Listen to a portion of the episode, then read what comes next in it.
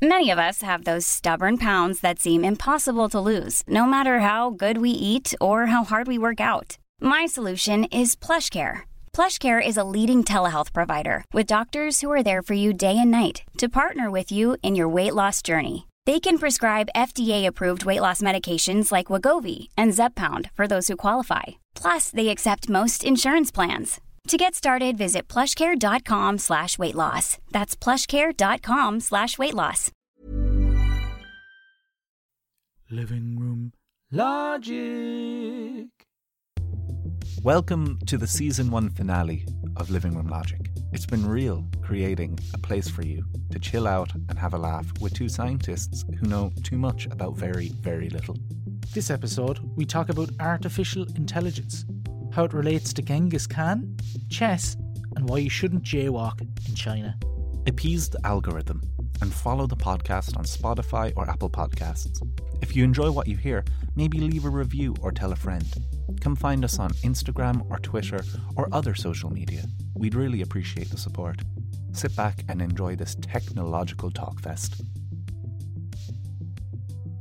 Welcome, everyone, to the final episode of season one of Living Room Logic. It's a sad day, but also a happy day because we managed to get these this many episodes done. So well done to us. And for our final episode of this season, we're going to talk to you today about artificial intelligence. But first of all, I just want to give you a very brief definition of what the hell artificial intelligence really is. And this is from a non expert marine biologist, okay? So Nice. enjoy. It's a branch of computer science which uses algorithms, i.e., a set of rules made of code, that tries to mimic some aspect of human intelligence to do certain tasks so humans don't have to. Whether you like AI or not, it's in a lot of things that we do. It's in your email spam filter, it's in your credit card fraud detection, it's in your Netflix recommended, it's in your Facebook feed, it's in your Siri and your Alexa. But also, before we get into artificial intelligence, we need to talk about what intelligence is. So, Andrew, since you're a genius, you can tell us what is intelligence? Well, it takes one to know one, and I don't know. um, um, I don't know. Intelligence is a it's it's a weird one, right? Because like you go through school and you learn and you get tested, and it's like, well, are only the intelligent on top of those exams, you know? And uh, that's not true. Uh, like like Einstein has a great quote, quote right, which is uh, he said that everybody is a genius, which I find kind of strange considering because you're like, okay, well, if everyone's a genius, how highly then does Einstein rank? Which is kind of scary. Yeah. But like he, he kind of went on to say, if you judge a fish by its ability to climb a tree, it will live its whole life believing that it's stupid. Mm-hmm. And this is kind of getting at that only a fish can find the deepest treasures, and only monkeys can find the highest fruits. You know, uh, it's to each their own. Everyone, everyone is built to be very intelligent about something. Yeah. Being able to take in and use information and skills. It's being self-aware, creative, being able to uh, critically think, to problem solve. It's being human, you know, making mistakes and learning from them. It's understanding the difference between tears of pain and tears of sadness. And we have a modern idea of what intelligence is, but if you like go back a few millennia, intelligence was winning wars, keeping your people happy and writing things that people have never read before. And those those who could outmaneuver their enemies in politics or battlefields, mm-hmm. they were on top those were excellent in strategy and foresight. They were geniuses of the past, and you have to take people like the creators of ancient Egypt and Greece, Alexander the Great, who was king of Macedonia, and Temujin of Mongolia, who was a man with such greatness that people named him Genghis Khan, which mm. literally means ruler of everyone, universal ruler. That's what intelligence was. Keep it was humble, you know? Yeah, keep him humble, you know. Well, you know, if you're as great as Genghis Khan, you kind of deserve the name. The man, cr- the man created an era. Following the end of the Roman Empire, right? Mm. a sim like a simulation of military strategy, which was also a mimic of society or a measure of genius in this was created in the seventh century in Persia, based off a game in India, which was chess. Right? And the ancestors of the Middle East would discuss life in terms of chess. Are you a pawn or a knight? You know, um, do, can you move forwards or are you only moving diagonally? You know, and they shared culture along the Silk Road, going from the Middle East into Asia and it became huge and it mixed and it went through the culture and different versions of chess were created. Like china has a game called go which is very different from chess but they kind of mixed the two together for a while and had their own thing. And in europe about a thousand years ago chess was kind of a uh, a royal thing. You know it was it was made purposeful to kings to like say how society was structured you know? Pawns should stay pawns and they can be sacrificed to save a king. And as it grew you know like many things uh, the church took issue with it and it was even banned in france for a while by the church because they were like we can't be having that much logical thinking here you know? Yeah. so there was kind of a grey period of this game. Who can look furthest ahead? Who who could who could play out a war. Oh you want a game of chess you could be a great general. But about 500 years ago was the enlightenment right? So intelligence wasn't just at the very top of society. It was not it wasn't just in the halls of kings it was in the public. And you know, it's hard to believe this but at this time women became more powerful and there was a few uh, very strong leaders. It actually changed chess there, there wasn't a queen in chess before the 1500s and they actually brought in the the consensus of let's have a piece that's called the queen and now the queen is the most powerful piece and it replaced that and now it became a much more complicated game and it became a field of study, right? Because once we moved into the Enlightenment, things stopped being so how you perceive it and it started being what is correct. Mm. You know, we had great discoveries, mathematicians, all these different things coming through, and it was we can be correct. And it became the same way with chess. It became a field of study. If you moved a pawn, you would be met with a library of theory. You know, people observed chess like a well written play. They wanted to encourage drama, wild moves, and creativity. And like society's, you know, movement towards calculations and correctness, it changed. You know, chess stopped being that artistic thing. They started finding that being cold and calculated beats those who, you know, gambit their pieces, try to sacrifice something and hope for the best, you know, trying to be dramatic and interesting. And this was actually a topic of debate in those couple hundred years. Uh, Benjamin Franklin published a book called The Morals of Chess in 1791. From a philosophical standpoint, he was trying to step away from the calculative side and actually talk about why we're playing it. Some countries relished in chess, right? And it became an integral part of Russian culture since the 1800s, right? And because they had so much success in chess, they were seen as very intelligent. They were seen as the greatest minds in the chess world. And, you know, there was that long standing thing. If you could, you know, play a game of chess, you could be a great general. It turned into, well, if you can play a great game of chess, you're a genius. You know, you're highly intelligent. And past World War One and World War Two, the number one players in the world were the Russians, and people couldn't keep up. After World War II, there was the Cold War, right? And uh, we touched on that previously in the nuclear episode, uh, where America wanted to be the greatest country on earth and crush Mother Russia. And America claimed that Russia was a cruel and lawless land of brutes and savages, and Americans were to hate Russians and communism. But they were better at chess. you know, you can't be a brute and a savage and also be much better at chess. Those those two things don't really match. Mm-hmm. The Russian control of the game changed and kind of fought back against the American claims that Russians were these brutes and savages.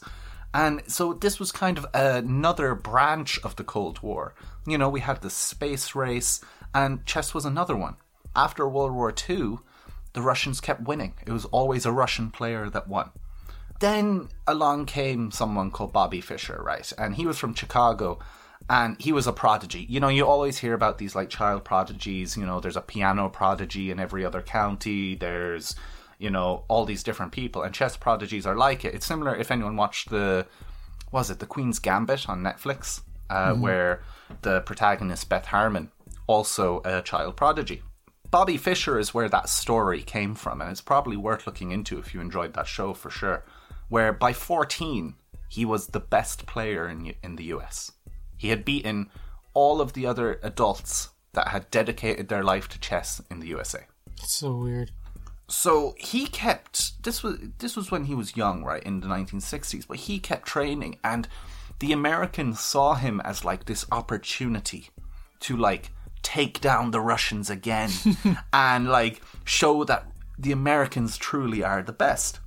Mm-hmm. So in 1972, right, Bobby Fischer got to the World Chess Championship final, and he came up against the current world champion, who was in no shock, Russian, and his name was Boris Spassky. Mm.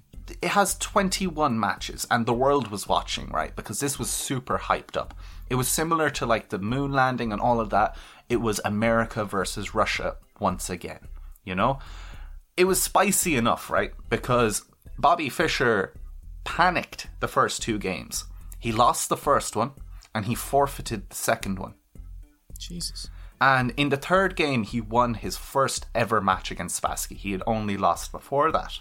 He did it by using a dramatic, novel move that no one had ever seen before. It was out of nowhere.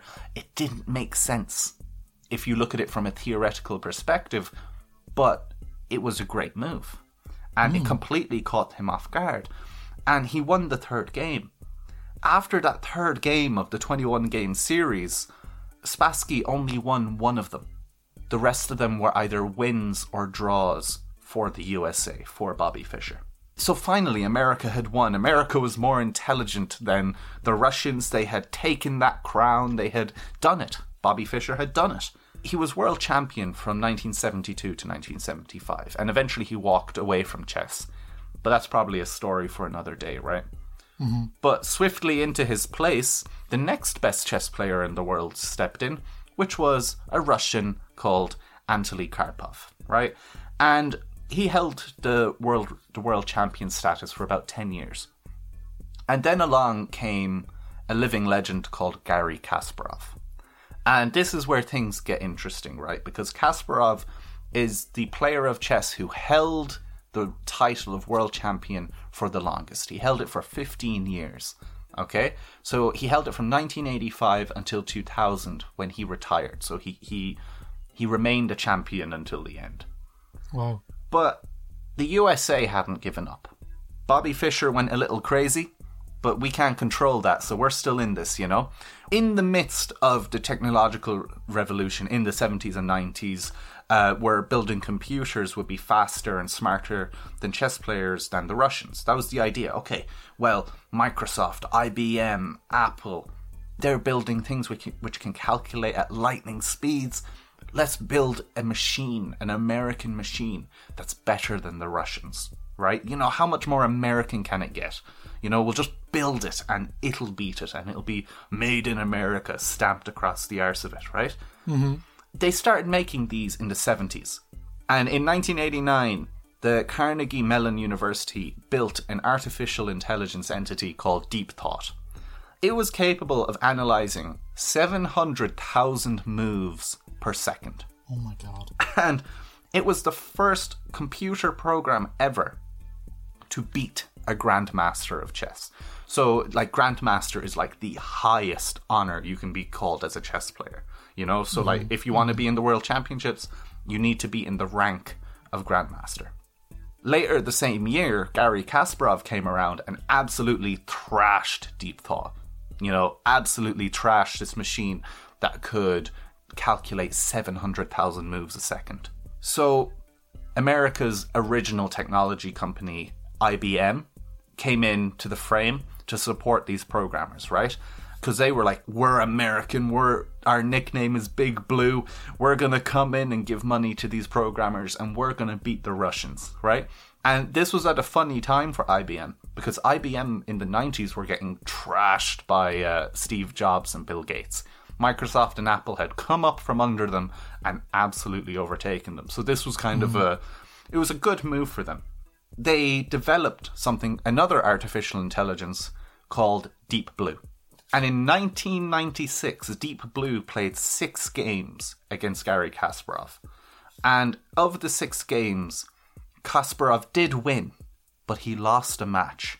He lost one game of chess against this entity. The world champion Oh lost a game. So this was a computer program which had officially taken down a Russian world champion demigod of chess in a game. He mm-hmm. lost the match, like the, the AI lost the match, but he lost a game. And this gave them an important sign that they were going in the right direction.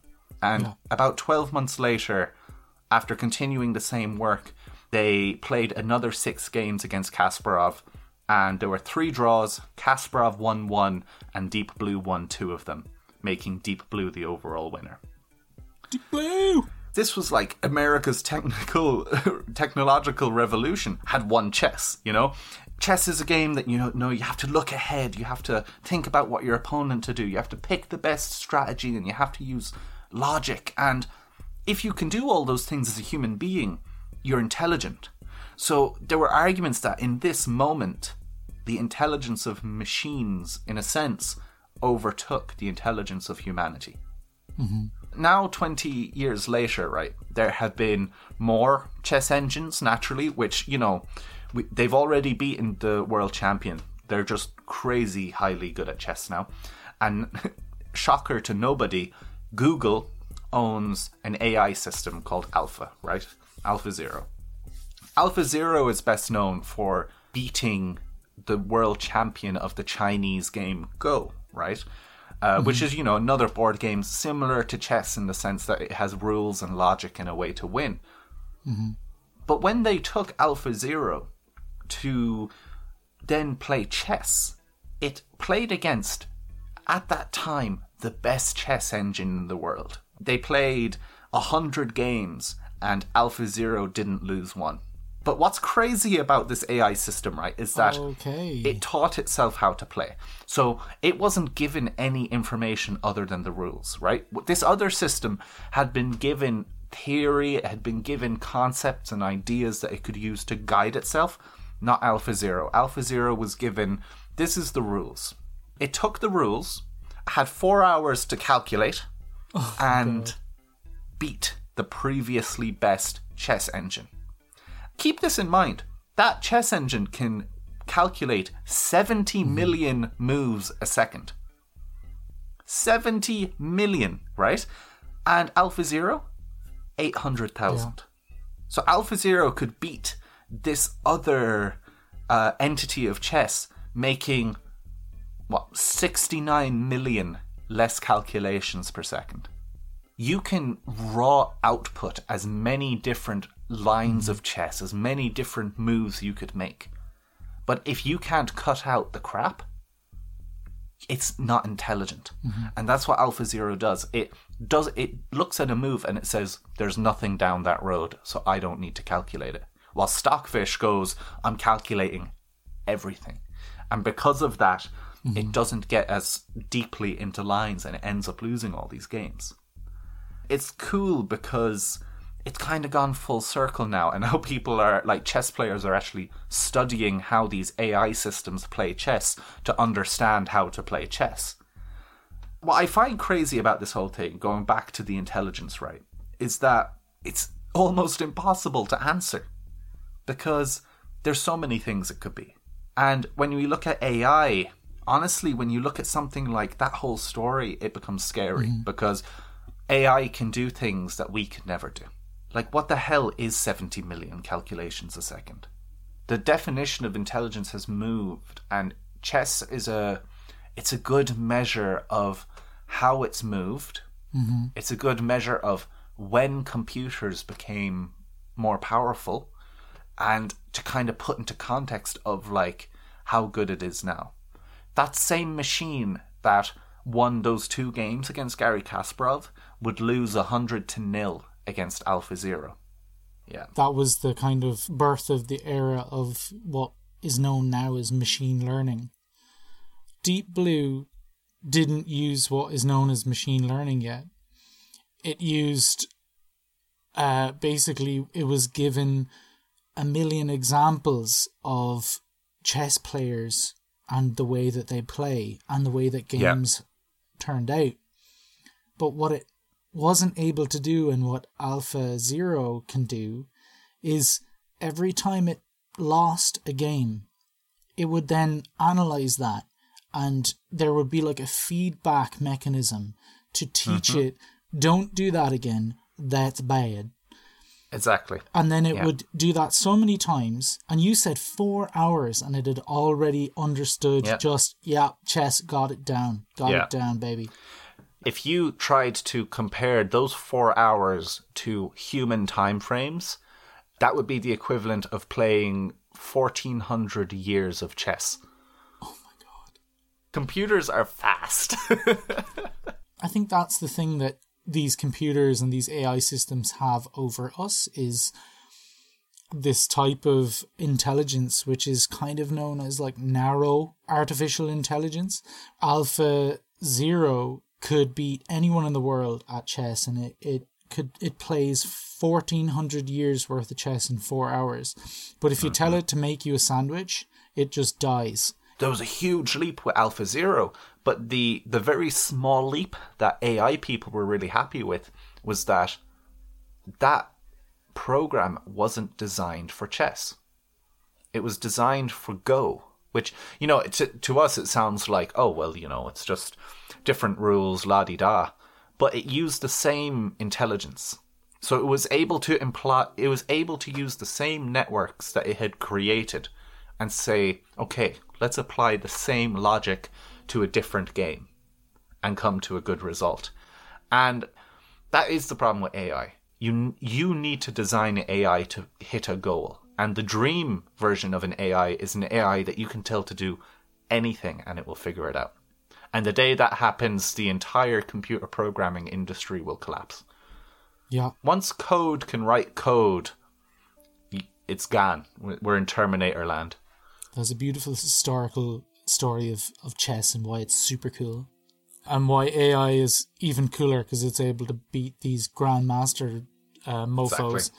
So, where we're at right now in terms of the modern use of AI um, is that AI has branched into all sorts of things and and really kind of branched as soon as the internet really came into passing and as soon as the kind of computational power and the technology of computers got to a certain level where you could do that many computations in that amount of time so that for instance alpha zero can do the 1400 years worth of uh, chess Yep. games um, in four hours but right now as we said we're still at that stage of what we call narrow ai so it's where we have created artificial intelligence, a computer or a an algorithm or a set of algorithms, usually using this thing called machine learning, so they can teach themselves how to do something really, really good. But they can only teach themselves to do a certain thing or maybe a small set of things. Yeah. Um, so me being a marine biologist, one really good example of machine learning in my field is so I study zooplankton, which are the little uh, tiny critters in the ocean, and they're Cute. they're the the food source for fish. Okay, that's that's Cute. that's yeah, they're super cute, and they're super teeny weeny. And they're really freaking diverse, and there's so many types, and they all have three hairs and this tail and three hairs on this leg and, then that's a different species. And so it's really difficult and f- more so than difficult super duper mundane and time consuming to speciate them to organize them and sort them and say oh well what species are here? And why are there those species here? And why are they not there? And blah de blah blah well you know researchers in my field have actually made AIs to speciate these things using um, photo ID. So one version is called ZooScan, and it just scans the animals, the little tiny animals in the images, and it's really dumb at the start, and you kind of train it. So it'll say, "I think it's this one," and you go, "No, no, naughty, naughty ZooScan. It's this." And it's this and it's this. There's three different things in here, and this is what they look like it takes that back, that information, and it learns from it. But then there's a there's a kind of a point where you've taught it and you've supervised it enough that it kind of runs off, and then it's it's so good at identifying the things that it's as good as you. It's as good as an expert. Wow. So um, there's kind of an amazing um, breakout from this, and it's this kind of huge, what is known as citizen science database, uh, where people from all over the world can just go onto this website called the Zooniverse. Anyone from around the world can go and, and identify whatever it is. It might be animals in a safari. It might be some images of these tiny little critters in the in the deep sea, uh, zooplankton. It could be it could be anywhere in the world, right? That researchers just have so much of these pictures or so much data, and they just don't have the time physically to do these things. But amazingly, some of these projects, it's not just people being trained to do these things, but it's actually people being trained to do these things and at the same time training AI to do the identification. So Wow. there is human identification. That's not artificial intelligence. But then what it is, is it's feeding into the Yeah. AI database and it's teaching it this is what this type of cheetah looks like. This is what this type of mm-hmm. jellyfish looks like. This is what this type of fish looks like. And so it's a constant feedback loop to a point where it takes off and the AI can do it as good as a human. And once you have that, you may want to push it a little bit further and get that even higher accuracy. And then this thing is better at humans at doing that one weird thing, you know? Wow. And so this thing called machine learning has been used so frequently now that it's actually used in, for instance, it's used quite readily in our social media. So our Facebook feeds and our Instagram feeds and our YouTube video recommendations and everything else mm-hmm. that you can you if you ever get an ad on your Facebook feed and you're like how the hell does it know that I like those shoes? You know what I mean? You're mm-hmm. you're you you look up I don't know, hair gel or some weird mm-hmm. thing on the internet and straight away on your Facebook feed it's it's got 25 different brands there to sell to you. So Yeah. but sometimes you don't even look something up on Google and then Facebook has an ad there waiting for you about it. And it's because the fact is that, and this is what goes into something that is even deeper than machine learning, and it's actually called uh, deep learning, or in other words, AI computer scientists trying to emulate a neural network, which is like a network of things in a human brain. That's what they're trying Yeah. to they're trying to make a model of one of those. And so what that means is that you have lots of different inputs of data and it's like a web, it's like a big spewy web and there's so many different factors and there's so much stuff going on.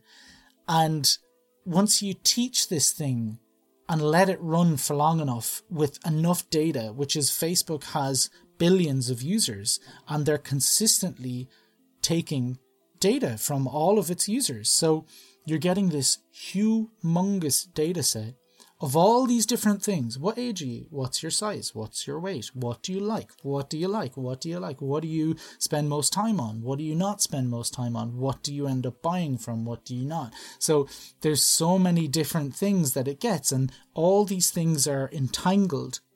And the deep learning network understands that and makes sense of all of that mess and turns it into a sort of virtual profile of everyone. So, personally, I am just so happen to be an academic who really likes dog memes and you know what I mean like my my just my Facebook feed is just a mess like there's some random things in there so Yeah. I think my ad stream's quite confused um but another person who just you know tends to like a certain thing who really likes, say, for instance, football or uh, you know rugby or soccer, and so their news feed's just filled with football stuff and Cristiano Ronaldo and and you know what I mean. So it's like, but but the thing is, you know, people are more complicated than that, and Facebook and and Instagram and all of these social medias have fine tuned this AI that teaches itself so well that but people don't make those decisions. This algorithm or huge set of algorithms makes these decisions, which is simply crazy. And Cambridge Analytica were a company Oh yeah. that basically used what we call big data, the billions of, of points of information for whole populations of people, and they have maybe a thousand different data points for you. So, for example, yeah, as I said, your age, your height, what um, sport you like, what's your sexual orientation, what's your whatever. There's so many different points of information. And um, Cambridge Analytica was a firm that took a lot of that data from certain places and they actually kind of used it to generate loaded material on people's news feeds and from those virtual profiles they could figure out whether someone was likely to vote democratic likely Yeah. to vote republican in the us or likely uh, they were a swing voter uh, they Yeah. didn't know whether they're going to uh, vote blue or red and so cambridge analytica focused all of its energy in trying to make these swing voters vote blue or red, depending on who the highest bidder was. And uh, at the time of the tw 2016 election, um, based on these, you know, legitimate legal battles, was towards the Republican Party. And some say that it was enough votes actually from the whole campaign that Cambridge Analytica ran using Facebook's information that actually swung that vote in 2016 towards Donald Trump. And now the crazy thing is that apparently Cambridge Analytica was also incorporated in the whole Brexit vote in England, and they were they were also tendered out by the Brexit Party. So it's very interesting that this information can be used so that you can actually change the opinions of people. And I think hmm. that is really crossing some moral ground. And it's a Yeah. grey area. what's what's especially interesting about it is that it worked. Mm-hmm. Um, It really worked. Um, but like at the same time, what's what's kind of funny about it is it's not it's not necessarily changing your opinion. It's just telling you what you want to hear. Yeah. You know, it, it there's no if it has all of your information, it's only telling you what you want to hear. It, it's it, it's not going to turn it around and try to convince you, oh, we've analyzed your entire person mm-hmm. and you're wrong. you know, it's like it's not looking at that. Yeah, and, and I think you're right for the majority of people. They didn't focus any of their efforts on people who were who had certain personality traits, whether they were blue or red, it didn't matter. Their minds were basically set based on their models and their predictions. It was these people in the middle that they genuinely decided we are going to try and add certain things to their newsfeed that might make them slightly more paranoid. Possibly the simplest thing or the smallest thing like that. That might even just be the small tip in the scale. And not to get into it too much because we're clearly not experts on this. I mean, we study we study biology. What the hell do we know? At the time, it wasn't illegal because what they were talking about was that everyone had accepted that they would use their data. You accepted it. Yeah, when you tried to did. get into when you tried to get into Facebook, you clicked that accept button Mm-hmm. so you could have a profile. And if you didn't take it, they wouldn't have your data. Yeah, And it was a bit of a loophole because although it feels like an invasion of privacy, it's like inviting someone into your home and then complaining about a house invasion. Mm-hmm. People will push the boundaries to win. you know? So the, the, the Brexit campaign, that's what they believed. And honestly, they brought the sharpest stick to the fight.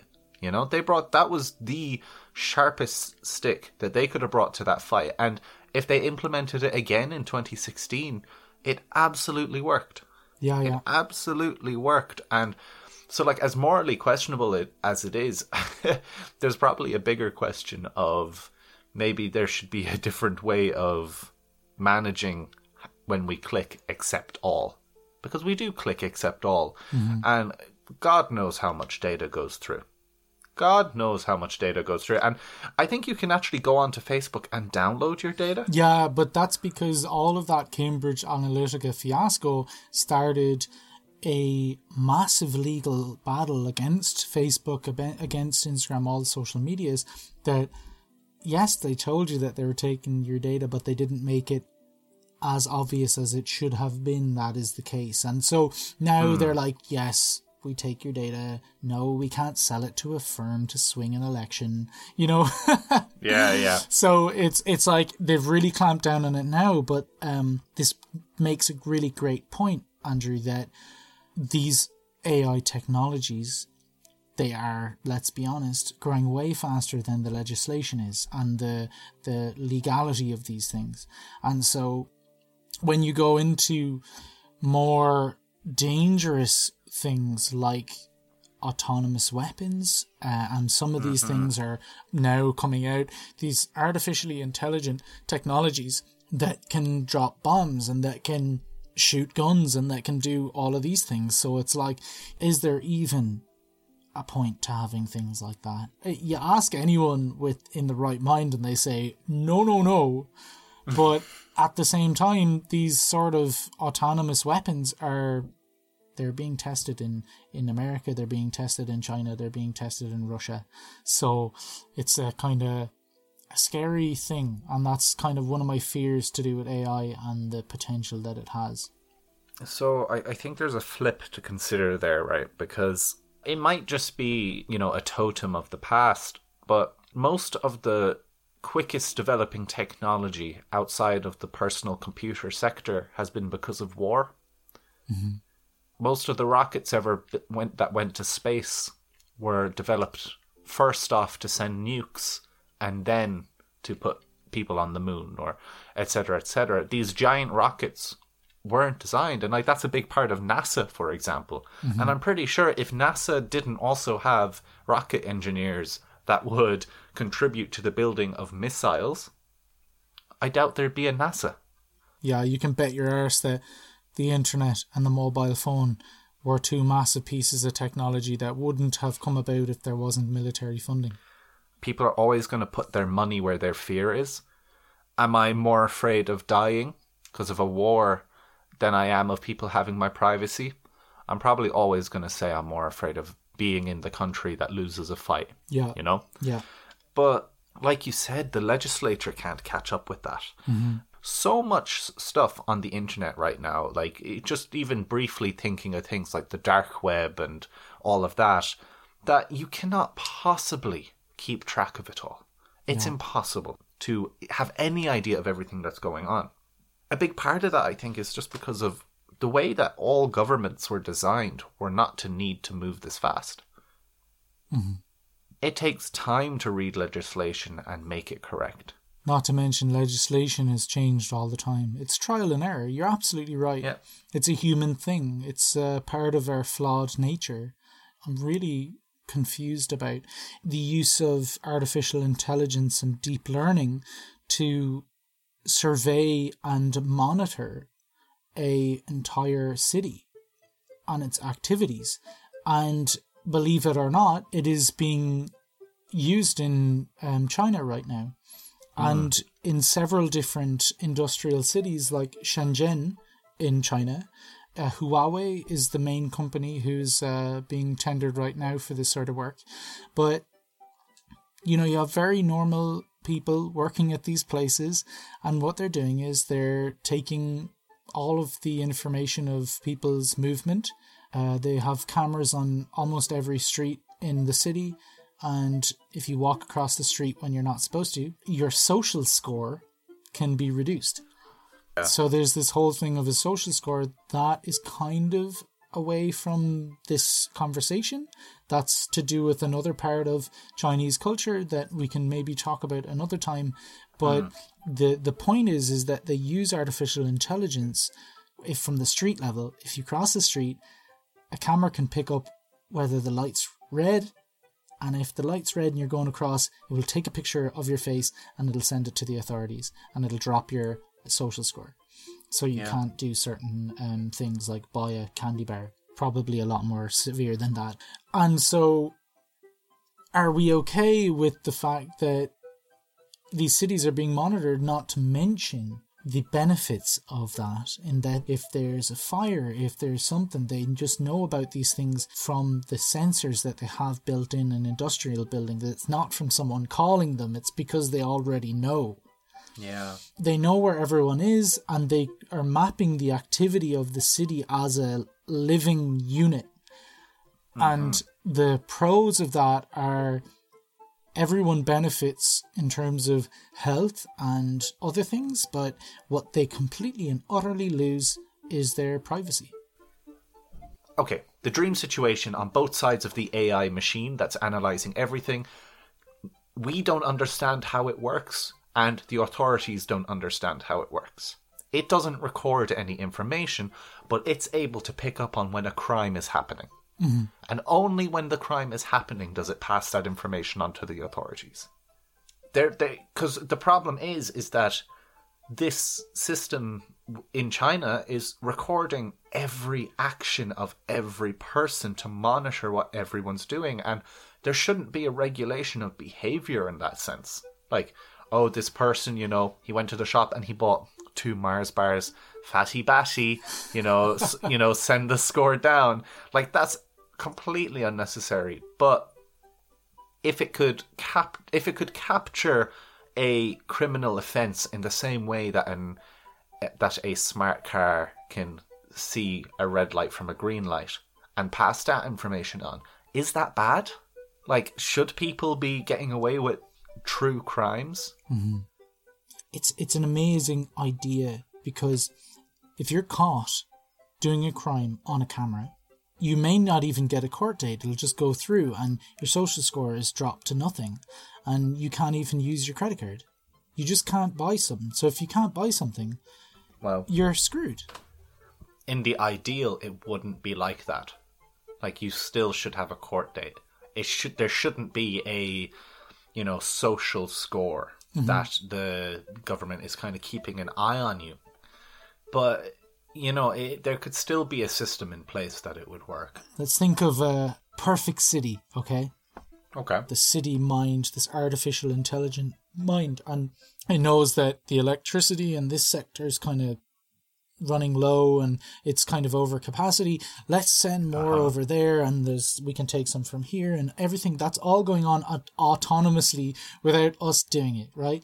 And you have these aerial drones that are monitoring everything from the air quality to delivering packages and delivering pizzas and there's all this sort of crazy stuff going on is that a world that you'd want to live in Well, I imagine that there'd be an AI that's also looking after, you know, it's looking after the electricity, it's looking after the wa- the water, and it's also looking after the general happiness.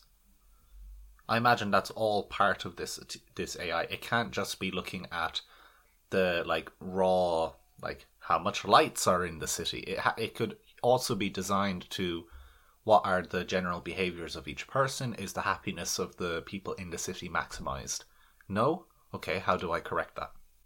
amazing and then that kind of moves into our last thing our last topic that we want to talk about which is uh, the idea of a artificial intelligence that understands maybe things like human emotion or at least understands emotion or has the ability to in some way or another feel or to be conscious um to be conscious of itself and Yeah. it's a term that's called artificial general intelligence and the idea is that we could build this machine or this computer or this system that can do many things and be really adaptive to its environment because that's really all intelligence is is it's be able to do the right thing at the right time in a changing environment so you know this is where all the sci-fi movies come out where you have androids like uh, robot humans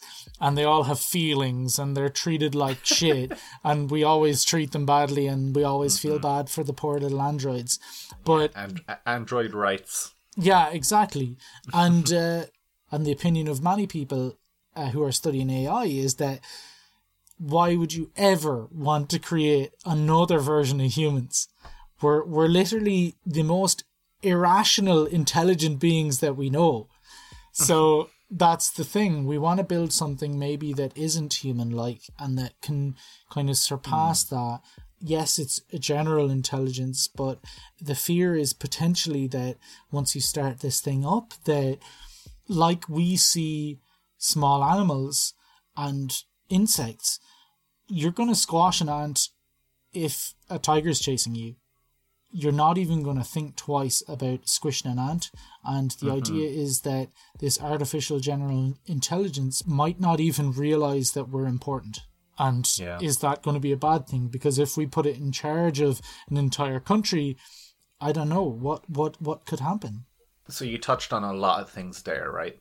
Uh, the first thing that came, comes to mind is you're like, what if we had an artificial intelligence which was conscious, and uh, we have no idea? Like, how do you define consciousness? Yeah, Really, like eh, that. That's one thing.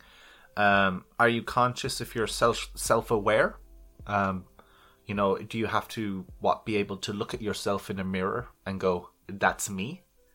Is that it? Is it the ability to to think abstractly? Because I'm only describing things present in chimpanzees.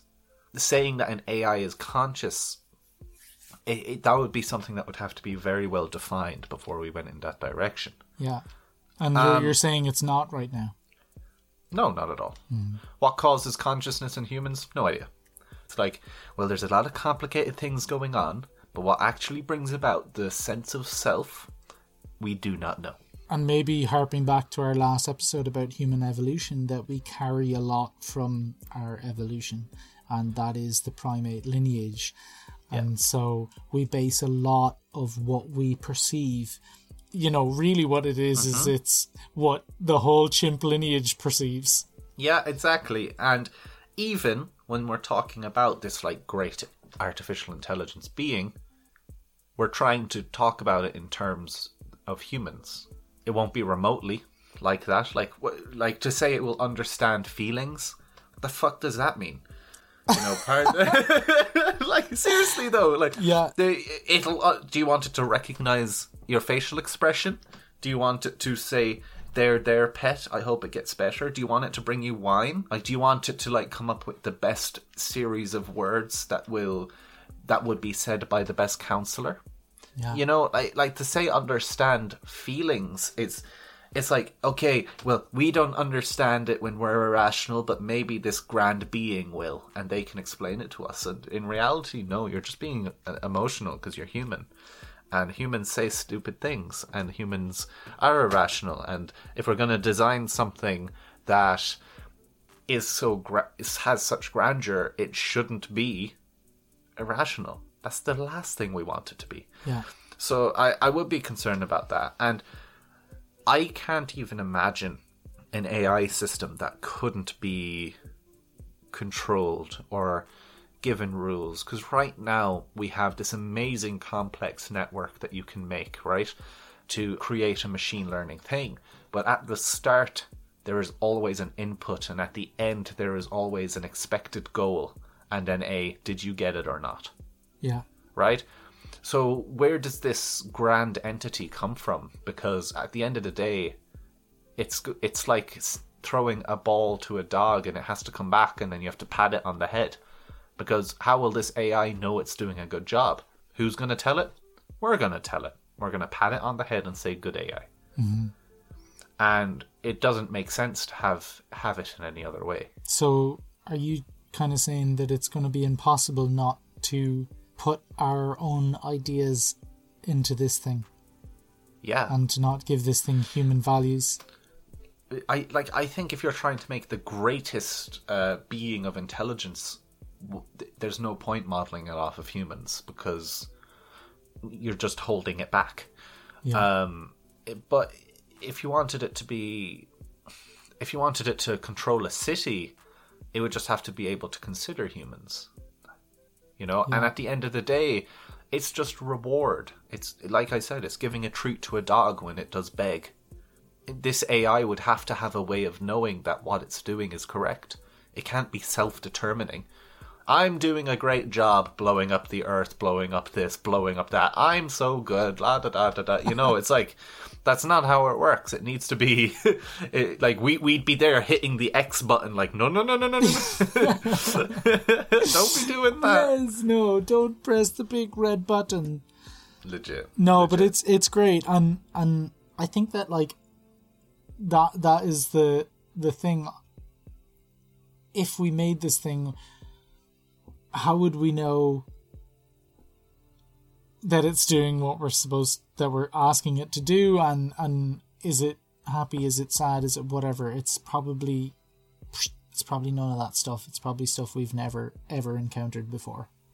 It probably isn't anything. That's the thing. It's like, uh, like I, I think it's very different to build an AI machine that could like run a city and build an AI machine that's feelings are hurt when you tell it to do work. Yeah. You know, like like that's a that's such a human problem. We hmm. don't like getting up in the morning. Do you think that the machine is going to be like, "Why did you turn my existence on again?" I was having such a good rest. No, of course, of course, it's not going to be like that because Yeah. its its existence literally stopped. It was, it existed, it existed, and then it just paused and existed again, and it didn't notice that it was off. To it, it is always working. To us, we like eating cake and lying down, and when we have to stop doing those things, we we get a little grumpy. Okay, so it can't be like that. Why would you give it all of our flaws? Why would you do that? You wouldn't do that to your child. You don't want to give your child all of your flaws, And yet you Why do. would you do that? No, but I totally understand you. That's amazing. I think a big problem with it is that right now it's all designed for a goal. One goal, it's going to try and figure it out. And right now, it has to be something that has rules and ha- be something that makes sense. Yeah. Right? It has to follow a, a system.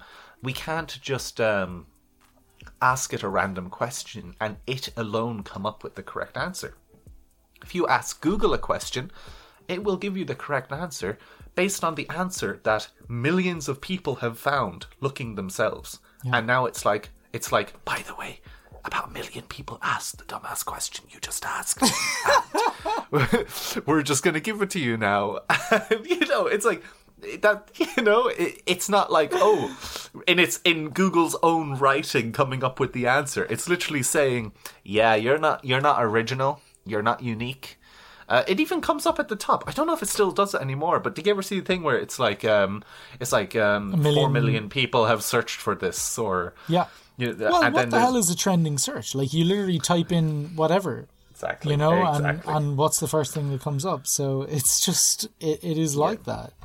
earlier on i was i was d- logging into something i got a new laptop and i was logging into something and they had to verify that it was me and that i was not a robot mm-hmm. so they made me click on like which one is a chimney which one is a bicycle which one is a boat you know all of these pictures of boats being Make sure like, we're dra- not a robot. To make sure we're not a robot. But I guarantee you that they're taking that road data and shoving it into a AI system that they are training to to recognize things on the road. I guarantee you, because that makes perfect sense. Yeah. It's basically saying our AI is a bit thick, so it can't figure this out yet, but you can feed it. And you're just feeding the AI driving monkey to do all those things. And like, uh, I think the whole uh, AI driving thing, the self driving cars, is the future. And it asks a lot of scary questions like who's in trouble if an AI car crashes into someone when it's self driving? Do you just destroy the computer that made the mistake?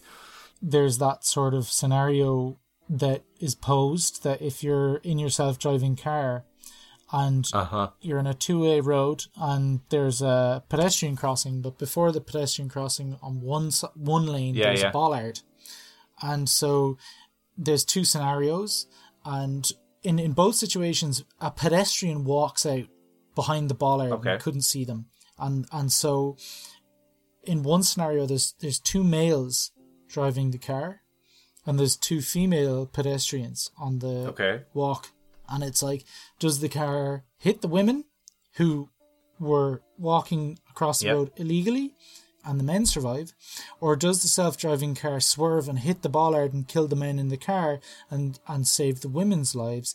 And actually, it's really interesting because researchers have gone and actually studied this in, in different countries and, and asked Yeah. people and countries and their cultures affect that No decision. way. Oh my god.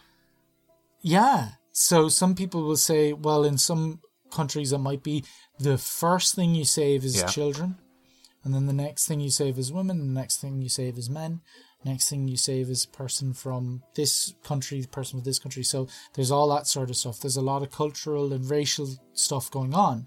So how do you have a self-driving car? And, and in every country, it just has different moral compasses. What if the people in the car, who are men, say, kill the women? And the people in the walking across are women, and they're they're saying, in this scenario, I would kill the women. But the whole culture goes against that. What's the correct thing to do in that sense? Do what everyone would agree would be the right answer, or do what the people involved would be the right answer? And like if we go back to like that um super city that you mentioned, would that be a possibility? Because you'd say, okay, well, you know, in this split second, the AI uh, in, of the city looks at the people driving the car, looks at the people crossing the road, determine who's at fault, determine based on their entire behaviors and everything they've ever said, And their profiles, their, their personal and determine profiles. what they would pick in this situation. Which they have no idea if it's correct, but and in a split second tells the car to do But a the thing is, is that that could be calculated in a split second. That's the thing. So it, it would be like a recognition recognition of a problem, check the database, send it back, and then you either hit one pedal or the other. It's one of those scenarios where there isn't a good answer. You're never right. You're always wrong, and it's just about you're arguing over who is most wrong. it's making us think about really morally difficult decisions that no one ever wants to decide because whoever wants to think about that who lives and who dies but um, that is it. If we're going to bring in these self-driving cars that's what we're going to have Yeah. to do. And and and it's not just the self-driving cars it's ai in general. If we want to integrate this into our society in general we're going to have to decide is there an, a, a complete equality along the board and in in in modern ais Yeah. there isn't um, they are biased towards certain things from out of weird freak chance Yeah. sometimes um, but just out of people's behavior because again as you said we're totally bloody irrational And that and, and that irrationality is going to leak into everything we ever do, uh, just like this podcast. It it has been a pleasure to have this podcast this season. It was so much fun, and you know what? I'm really looking forward to the next one. Really am. god bless you all This is the end of the podcast. We hope that you enjoyed your time. If you're feeling generous and you're not completely skinned, why don't you give us some money? Join our Patreon. Join our Patreon. Join our Patreon.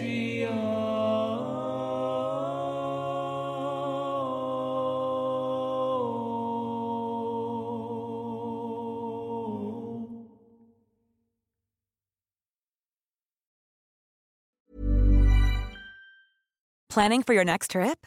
Elevate your travel style with Quince. Quince has all the jet setting essentials you'll want for your next getaway, like European linen, premium luggage options, buttery soft Italian leather bags, and so much more. And is all priced at 50 to 80% less than similar brands. Plus, Quince only works with factories that use safe and ethical manufacturing practices. Pack your bags with high-quality essentials you'll be wearing for vacations to come with Quince. Go to quince.com slash pack for free shipping and 365-day returns.